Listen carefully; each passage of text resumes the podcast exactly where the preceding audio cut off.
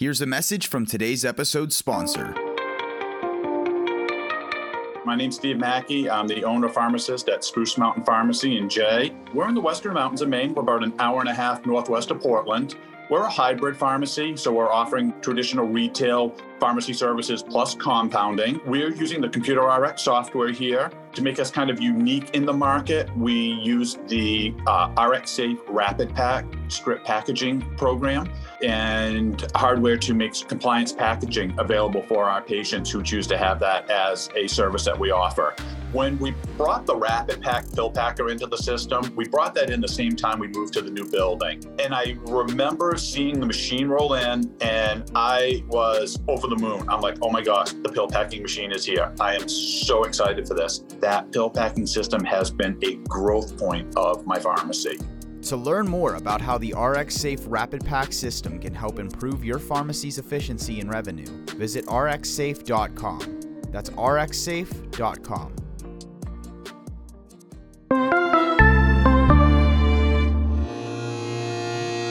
You're listening to the Pharmacy Podcast Network. Since 2009, the Pharmacy Podcast has been leading podcast publications as the insider voice of the pharmacy industry. Explore the profession and business of pharmacy through audio. Join us at pharmacypodcast.com or subscribe on Apple Podcasts, Spotify, Google, or any of your favorite podcast directories. This is the PGX for Pharmacists podcast. We believe pharmacists are the best positioned providers to lead in PGX. Pharmacogenomics is the study of how genes affect a person's response to drugs. This relatively new field combines pharmacology and genomics to develop effective, safe medications and doses that will be tailored to a person's genetic makeup. This podcast is dedicated to pharmacists with an interest in learning more about the data analytics, industry trends, and evidence-based usage of pharmacogenomics. Welcome to PGX for Pharmacists, part of the Pharmacy Podcast Network. Hi, everyone. My name is Banasarami, your host to PGX for Pharmacists podcast on the most amazing, largest pharmacy podcast in the nation and one of the top 20 podcasts in genomics globally. I know this is not the first time you're listening, but if you are new to the podcast, welcome. I'm a pharmacogenomics medical science liaison focused on creating clinical content and educating clinicians on the value of PGX and giving clinical guidance for better patient outcome, because this is how we're going to move PGX forward. Also want to also provide personalized mentorship for pharmacists that want to create their PGX career path. Let's talk about Ehlers-Danlos syndrome, or EDS. What is that? It's an inherited genetic disorder that affects the connective tissues like your skin, joints, and blood vessels. Remember, connective tissue is what provides the strength and elasticity to the underlying structures in the body. So you can imagine people who have this genetic disorder can have very flexible joints and stretchy, fragile skin. So this becomes a problem, for example, when stitching is involved. So you have an accident, you tear your skin, you need stitches, but your skin isn't strong enough to hold the stitches. It can also cause painful joints. So what is the cause of that? It's mutations in at least 20 different genes. So why am I talking about this in this podcast? It has a lot to do with my guest that I have on the show, Camille Schreier, Miss America 2020. She's currently pursuing her pharmacy degree at Virginia Commonwealth University in Richmond. She completed a dual Bachelor of Science degree in biochemistry and systems biology.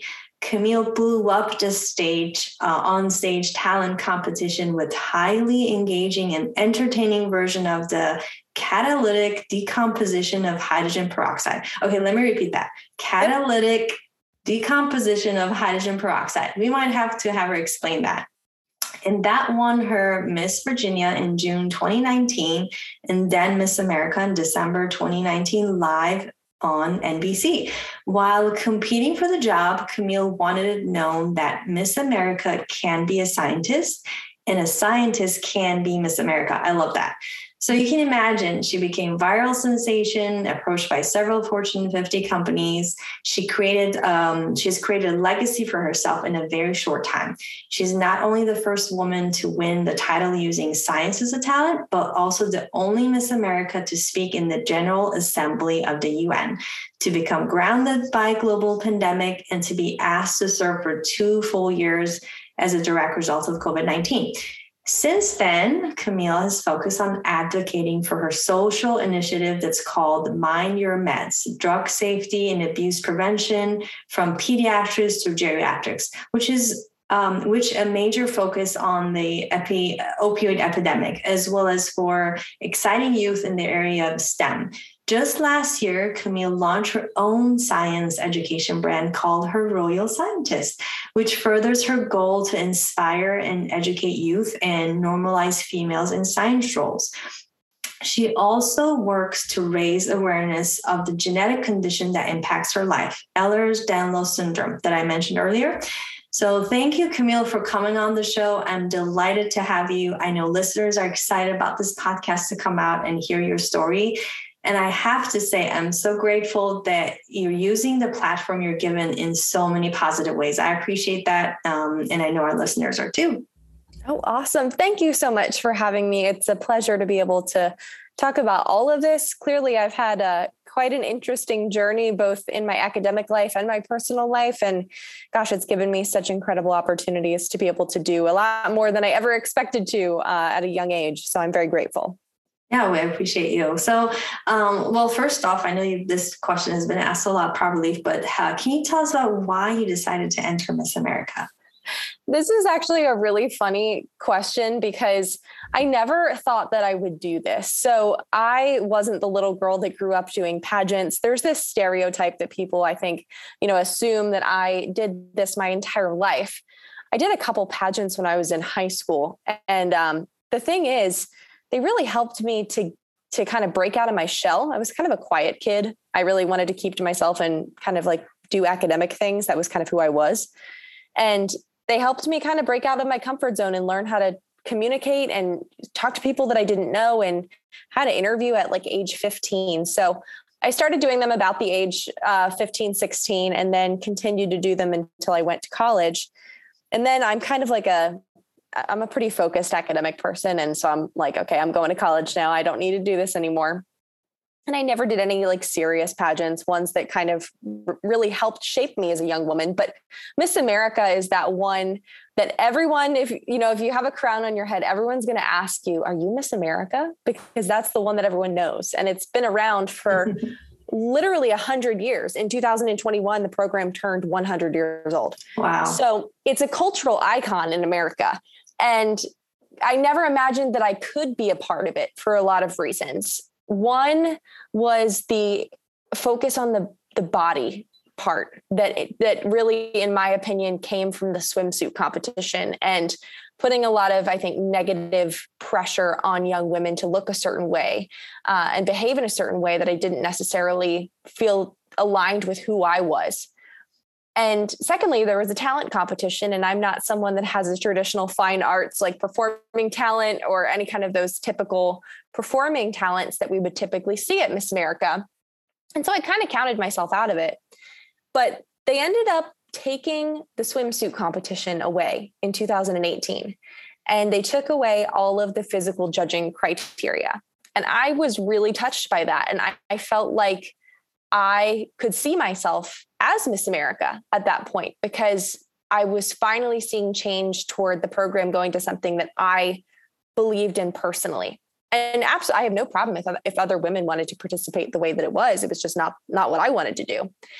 And I saw the scholarship opportunities. Miss America will award, they make available, I think, $5 million a year for young women across the country.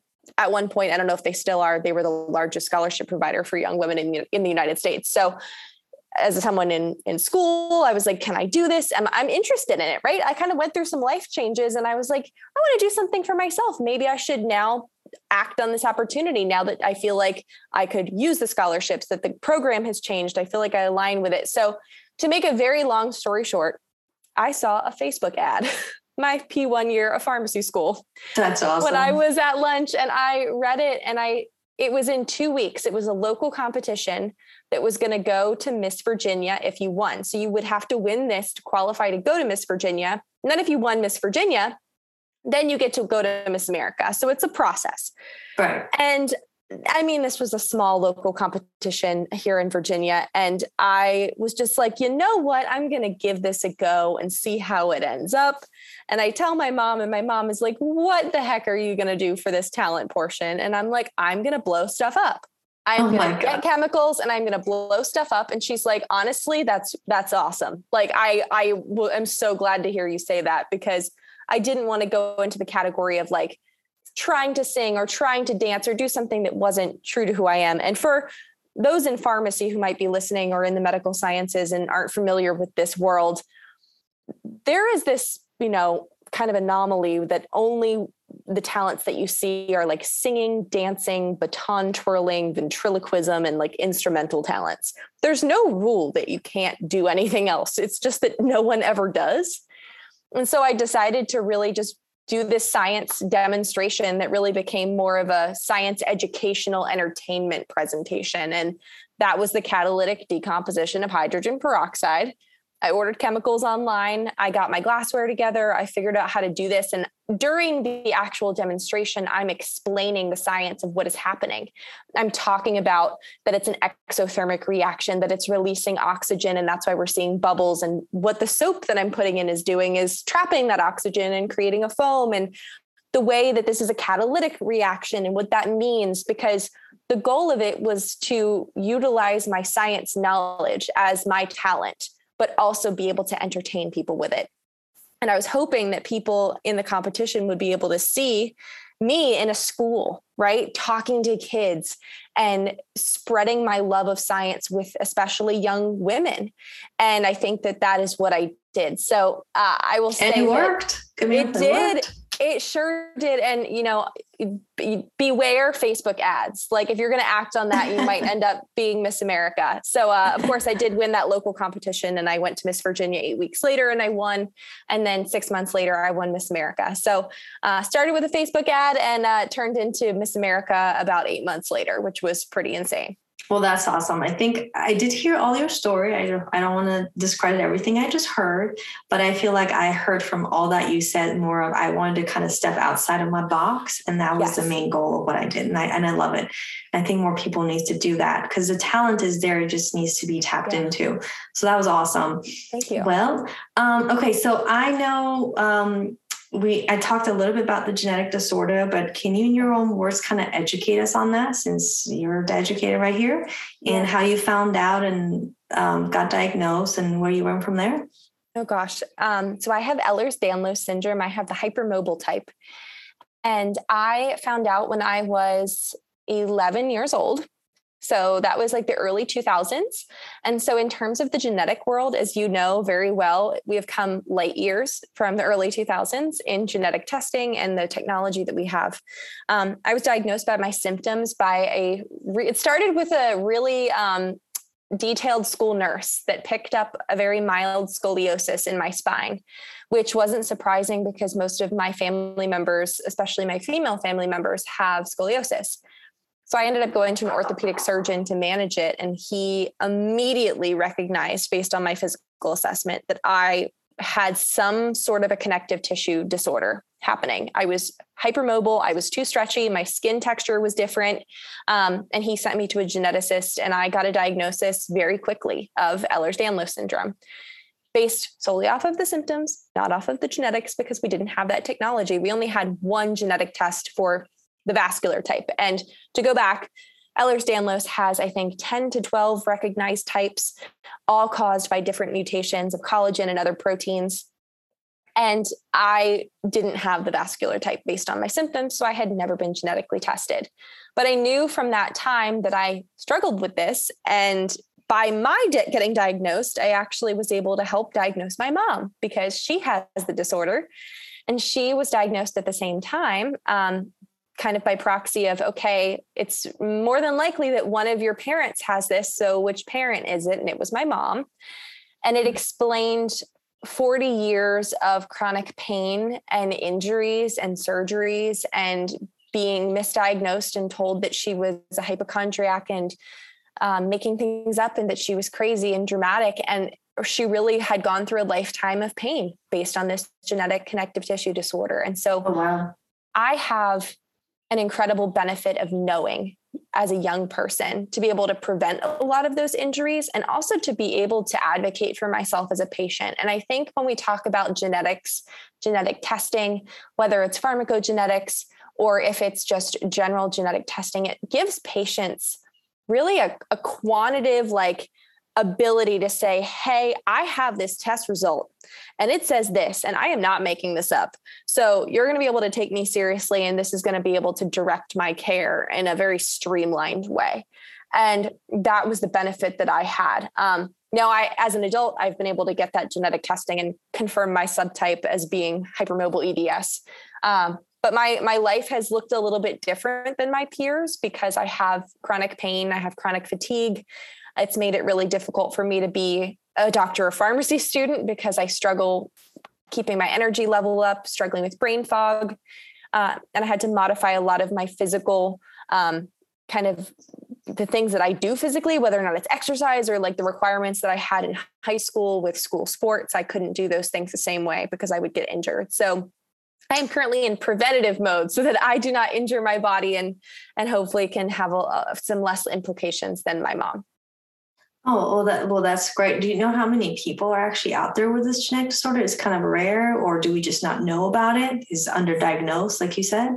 This is super interesting because I don't have the actual like source of where this data comes from. So forgive me, but I know that the subtypes that are not hypermobile EDS, so everything but hypermobile, are considered rare. So I think that means that they have to be between 1 in 5,000 and 1 in 10,000 patients. But hypermobile, the more that we learn about it, the more that we think that it is not really a rare disease, and it could be more like 1 in 500 patients. And that is because it is so misdiagnosed and underdiagnosed. We also don't have, specifically for HEDS, a genetic marker to be able to definitively diagnose it. So I talked about getting a genetic test done. I figured out that I had HEDS because I ruled out all of the other types. There is no definitive marker yet. And I say yet because I have been able to work with this incredible lab at the Medical University of South Carolina. It's the Norris Lab, and they have a candidate gene for HEDS that could potentially lead us to be able to test for that in patients very easily. And they have actually mostly patients with EDS that work as researchers in their lab. And the one woman is my age and she struggles with HEDS as well. And she did her entire doctoral thesis on this project that they're doing. And it has been so amazing to see a lab dedicated to this disease because it's been so forgotten, I believe, in our medical community because it, you know, it's not something that typically is fatal. It's something that's really just impacting the quality and quality of life for patients and really can impact their mental health because it is really debilitating at different levels. And that's huge. That in itself is huge. Exactly. And I think that often it's like, oh, is this going to kill you? No. So we're going to focus on other things that are more pressing. But when we think about how much this type of a disorder has affected my life every single day, it affects my ability to do certain things, even if I don't recognize it because I've lived with it forever. And if we could help patients be able to better understand that and maybe not feel crazy and give them supportive care in whatever way that we can, lifestyle changes, is it nutritional therapies? What can we do? And if it's 1 in 500 people, that's a huge impact that we can make. And so I'm very excited to see that lab be able to have found a candidate gene. And I'm anxiously awaiting their paper to be accepted by a journal so that I can read it and understand more. And then hopefully that information can make a difference very soon. Well, yeah, if you want to provide the link to me, I'm happy to put in the show notes so people who are interested to learn more about that, they can go and check that out, because we never know who's listening might be like, oh, my gosh, those symptoms relate to me. I wonder, that's what I have.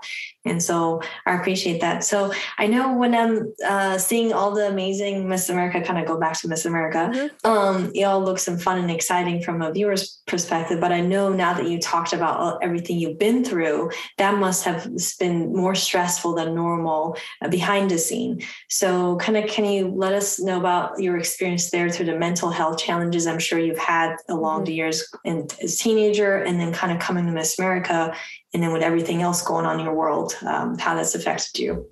Yeah, I will tell you, I've done a lot of things in my life. I've, done 2 degrees in undergrad. I've done pharmacy school.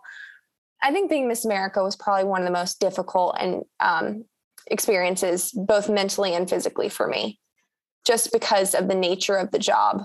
I mean, pre-COVID, so this was really interesting. My biggest fear about becoming Miss America, like what if I won, was the travel. And I struggle keeping my energy levels up, especially when I'm traveling and on my feet constantly. I have something called postural orthostatic tachycardia syndrome. So that's called POTS. And I have a lot of fatigue from just like standing, because my body is just like struggling to get my blood all throughout my body. And I know that's like TMI, but either way, I when I did win, I had to travel so much. And I was like, I don't think that I can keep this up for an entire year. I changed hotels probably every day. I think the average is like 20,000 miles a month that Miss America travels. Oh, like wow. 8 to 10 hour days. You are the one that has to be on the whole time. It's exhausting. Yeah. And when COVID happened, it was 3 months into my time as Miss America, and my whole experience changed within a day. I went from like not coming home to not leaving my home.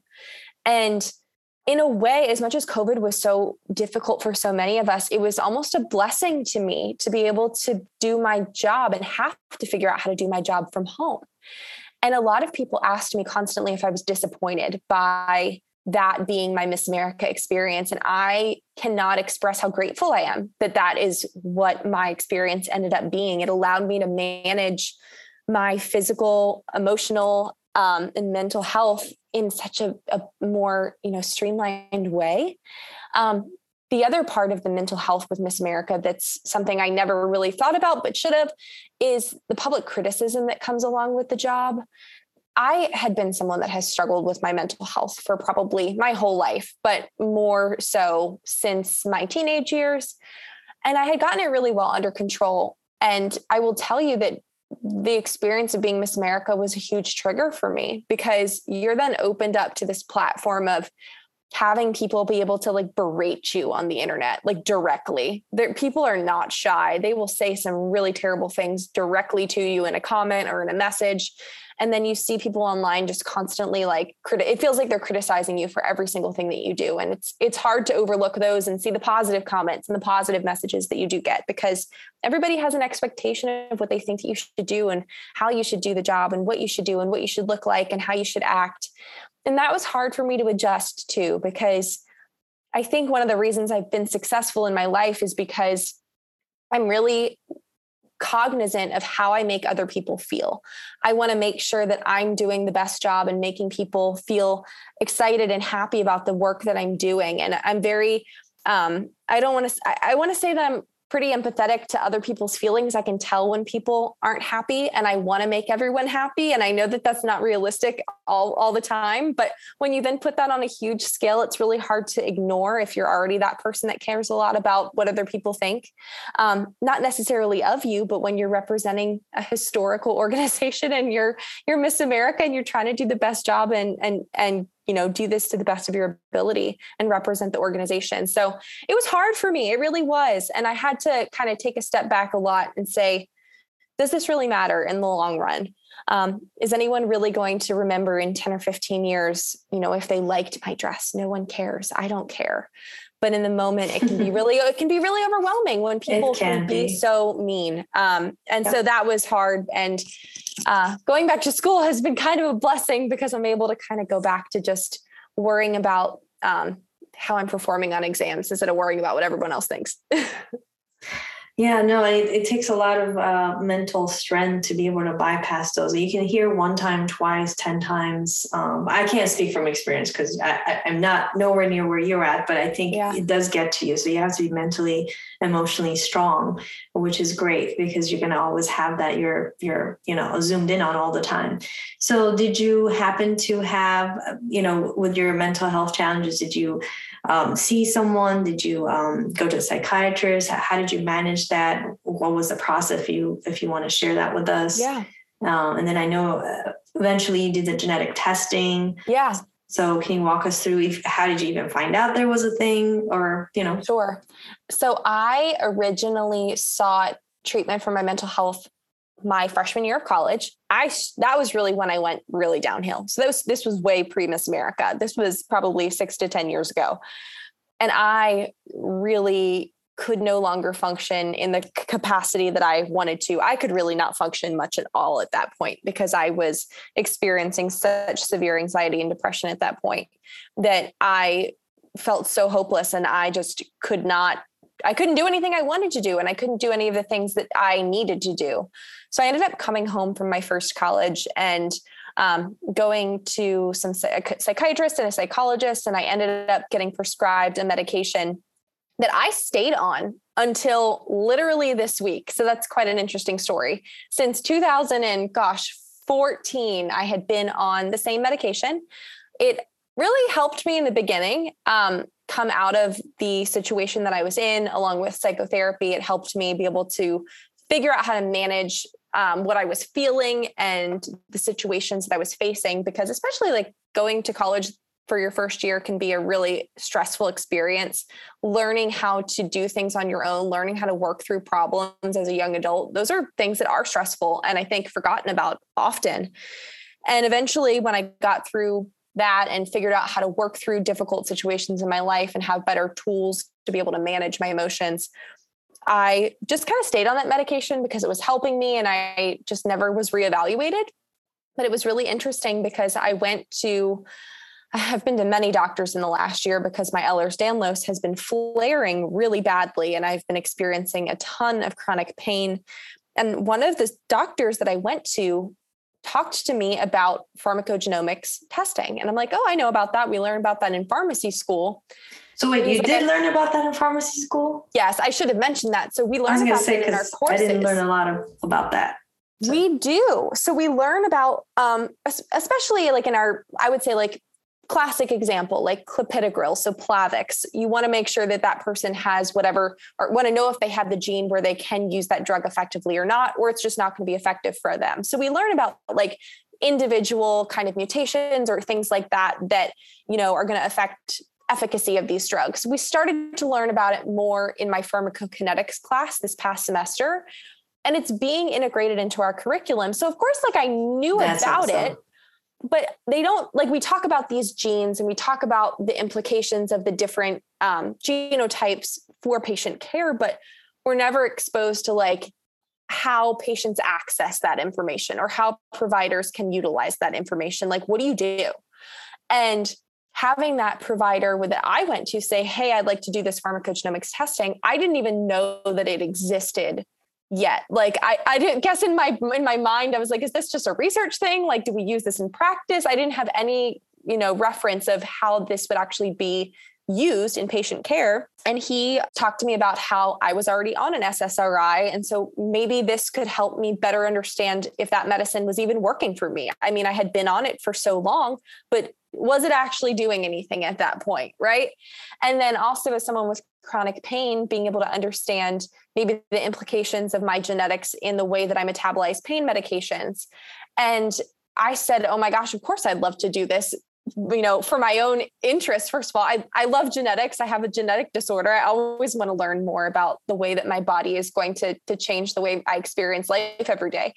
But also because I was quite literally on these medications and had struggled with mental health for so long, I'm like, what a perfect time to do this. And getting the report, it was so interesting because literally the medication I had been on for 10 years was one of the ones that was listed as likely not being the most effective for me. And there were so many other options that could have been more effective. And I think maybe if I had that information when I originally had been seen, my entire experience with my mental health could have been different. And so we ended up changing my medication, and I just changed it this week. So I'm really excited to see if I'm going to have, you know, a better outcome. And I've done really well for the past few years on the medication that I'm on. And I wonder how much better I could do and how much better I could feel every day if I was on something that helped me even more and that was more effective and more personalized to the care that, you know, I need. And so I'm so excited about pharmacogenetics. And I think that, you know, it's going to be the future of pharmacy in so many ways. And I'm so glad that it's available now, especially in the mental health space, because the other thing I'll say is I've had so many friends who get put on a medication, you know, as a teenager or as a young adult, and kind of like me, stay on it forever or try so many different ones in the beginning to try to find something that works, because the ones that they are starting on don't work. And their entire lifetime is just like switching all these different, you know, SSRIs to SNRIs, just all these different things and trying to figure out what dosage and side effect profiles work for them. And this just makes it so much easier. And I think that it's just going to, I hope that it's going to be the standard of care for people, especially in mental health. Yeah, it will be. We don't know when, but I'm hoping, and I think it's coming. It's just a matter of time. I think that's where the clinical education comes into play, because the more we have education behind it, the more we can push this forward. So definitely it will be the standard care. And what it does is really exactly what you said, takes the trial and error process out. So it shortens the time that people get kind of mentally more stable sooner, because not, you know, you were, I don't want to say blessed in a good or bad way, but you were blessed to kind of have very limited symptoms maybe, or, you know, it did impact your life, I'm sure, but some people go into, you know, chronic depression and suicide, they go that route, they lose jobs. So it's really important to get those people quickly into the right medication sooner, because it takes a while for them to work, right? Yeah. So, and you never know which kind you're going to be. So I know May is Mental Health Awareness Day, so which is really great that you're coming on sharing your story. I appreciate that, because I know it, with COVID, everything has gotten worse. The access to a lot of mental health care is kind of more difficult. Telehealth is really great for a lot of others, but maybe not so ideal for the elderly population, where they actually cannot even use or have access to this technology. So, I appreciate you being vulnerable and sharing your personal story. So I think I kind of go back a little bit as to, I know you have your own business, or starting your business working with kids, or, and then all the way to geriatric population. Is that related to kind of this whole educating about everything like science and genetics, or what is that business you're working on? If you can tell us a little bit about that. Yeah. So I have kind of two different projects that I work on. I do a lot of advocacy around medication safety and abuse prevention, from pediatrics to geriatrics. That's my program called Mind Your Meds. And that's really an educational program that I do, that I did as Miss America, and that I will continue to do as a pharmacy student and, you know, beyond when I am a pharmacist. And I talk a lot about, specifically with substance use disorders in that space and the opioid epidemic. So the opioid epidemic is something that's really hit hard, especially in my area. I'm local to Philadelphia, Pennsylvania, and now I'm in Virginia, and especially Southwest Virginia and the Appalachian Mountains. It's just something that's really affected our communities. And frankly, everywhere in the United States, it's a huge problem. And it's something that I wanted to talk about on a national level. So that's that space. But I also do this really fun program called Her Royal Scientist, which is my way to do science education and enrichment for kids, especially across the country. And I just launched this really awesome science kit with COSI, which is the Columbus Science Center in Columbus, Ohio. And we do a lot of science experiential education with those kids. And so the point of this is, my goal in all of what I do is to explain the relevance of science to the people that I meet, how science affects the opioid epidemic and the science of substance use disorder. How does science affect our everyday lives? And, you know, how is it going to change how we live our lives with environmental science, with development of new medications? I hope in every single experience that I have, that whether or not it's a child, an adult, a geriatric population patient, that they will understand the relevance of the science in every single thing that I get to do with them. And that's what I'm really passionate about, because that's what helped me focus on what I wanted out of, you know, my own education. It helped me decide that I wanted to do pharmacy. It helped me get through those tough classes to understand the relevance of what I was learning and why it was important. So that's kind of what I'm doing, but I'm really excited. I will tell you about the Her Royal Scientist stuff that I'm doing now. And it's something that I've realized was really important since the time I was Miss America, to be able to show a really strong female role model in science. And the program really helps girls realize that they can be a science princess. There is literally a crown involved with a beaker in it, and allows them to kind of be that princess, but also be able to solve science problems and not have to choose between being super feminine and still being a science-loving woman. And the kits that I've created have some demonstrations in them for the girls to do that include like chromatography paper flowers, which is one of my favorite. And it's really for elementary school kids. And if anyone's listening and wants to purchase them for one of your a little girl in your life, you can buy them at cosi.org/kits. It's an incredible project that I have wanted to do for a long time. And I've had such an incredible opportunity to be able to do with COSI in Columbus, Ohio. Yeah. And if you can provide that for me, I can put it in the show notes too, so people can click on it and Absolutely. Go there. Please do. Yeah. Cause I know we have two little girls, so I can probably, I shouldn't say that. Little, but you know, 9 and 11, I don't know if that's little or not, but it's the right age for it. It is the right age. So is that also genetic education in there? Are you incorporating some genetics in there? You know, there's not genetics in the box, but I have done actually some a DNA kind of cool DNA thing. Well, I was going to say one of the really fun videos that I did during my time as Miss America, which still lives on my YouTube channel, is doing making DNA with Twizzlers and colored marshmallows to talk about the importance of like the different nucleotides and how they pair with each other, and how like A pairs with T and C pairs with G, and what a gene is. And, you know, if I have blue eyes, I can use this sequence. And if I have brown eyes, I can use this sequence. And then it's something that you can eat. So I've gotten to do that demonstration. I did not create that demonstration. Eating your own DNA, I like it. Well, it really is a fun way to be able to kind of bring those concepts into a young child to say, did you know that you're like, what is DNA? Like, did you know that your DNA has a backbone and that it has these little tiny components that help to kind of spell out these genes? And I think just having that type of overview, even at a young age, can start to imprint the importance of genetics and science and what that means to them from a younger age. That I got that chance to be able to do that when I was a kid, and that helped me really understand what I liked and excited me and inspired me to want to take the career path that I did. And genetics has just always been something that I've been really interested in. Despite the fact that it's not like directly my career, it does touch, of course, pharmacy and my life in so many ways that I'm always interested in learning more. So yeah, if anyone wants to see the DNA candy video, it's on my YouTube, so you can check it out. I'm just really happy to know that from where you came from, which is based your story, I wasn't there, but you were this, would you say shy, or was you used a better term than shy, kind of not very social, maybe I used the wrong word, but you've come so far and you're actually putting yourself out there. So that's just really nice and amazing to me.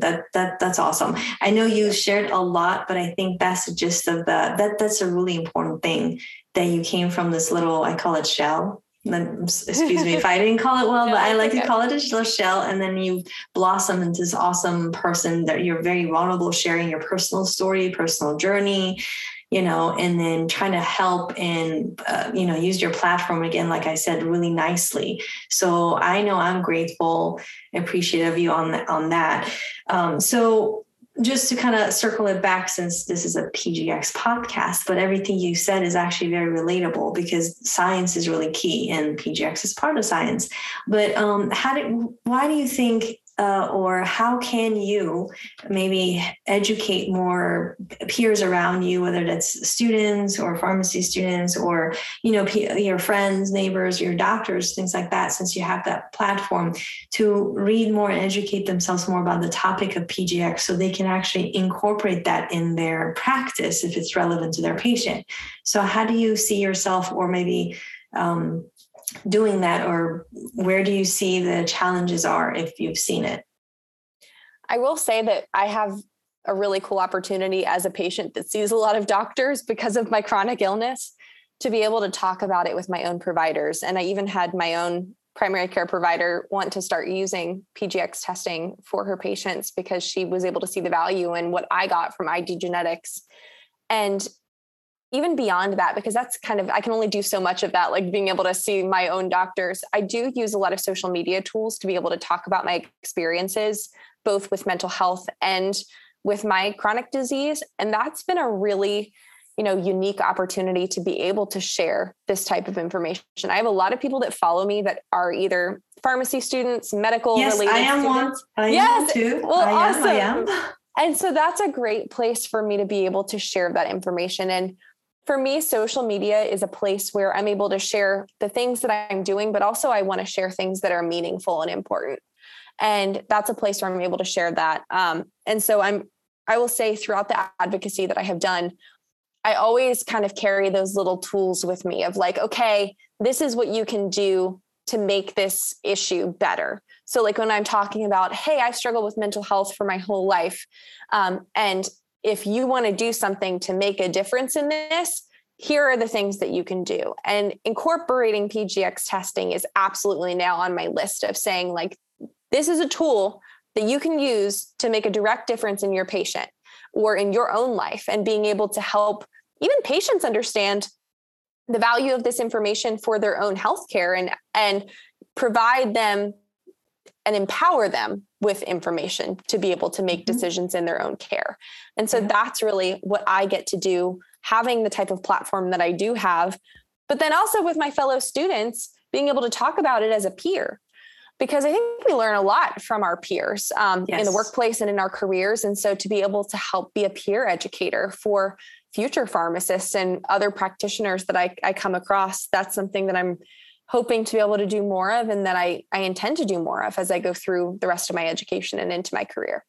Well, we appreciate that. And I know you've shared a lot with us, but what do you think, what do you hope the audience listening to the show, kind of your one key takeaway? I know there's a lot of key takeaways that they can take away from this show from you. Like it could be a pharmacy student, it could be organizations listening. We have a lot of listeners. So what's the one thing you want them to take away from the show from you?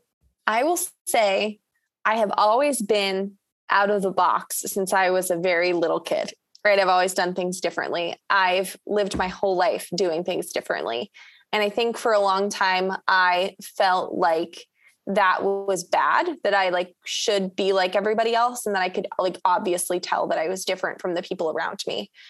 But that has been my biggest success, becoming an adult, becoming a student, being a future practitioner, in the experience that I had as Miss America, in the way that I go about my everyday life, not being afraid to be different and do things in a different way. Like not even just the way that I live my life, but the way that I solve problems and saying, okay, I'm going to do this differently than everyone else has done. And whether or not that's the way that you interact with patients and saying like, I'm going to do things differently. I'm going to do a pharmacogenomics test. I'm going to try a different therapy. We're going to try something really innovative here, as long as it's safe, which we obviously would check. But not being afraid to take a different approach in whatever aspect of your life that is, personally, professionally. That's been something that I have always kind of been afraid of, but have now really embraced. And that's been a huge part of who I am and my story. And I think that that's kind of what has made me me throughout this time. And I'm grateful for that now. Yeah. And that's beautiful. I tell pharmacists, that really is the gist of it. Very well said. You got to take yourself outside the comfort zone, which is that box, and kind of move. And so that's just beautiful. When I was listening to it, I was like, oh my God, this is goosebumps. I got it. I need to have this podcast, our girls listen to the podcast so they understand that you need to push yourself. Yeah. So I appreciate it. I'm grateful you came on the show. I know you're very busy. I appreciate you coming on, sharing again, your personal story, putting it out there. Very grateful to using your platform, the way you want to use it, but also educate others. Very grateful to you. And I appreciate you coming on. Thank you for having me. Hopefully it won't be the last time. Oh, absolutely not. I appreciate it.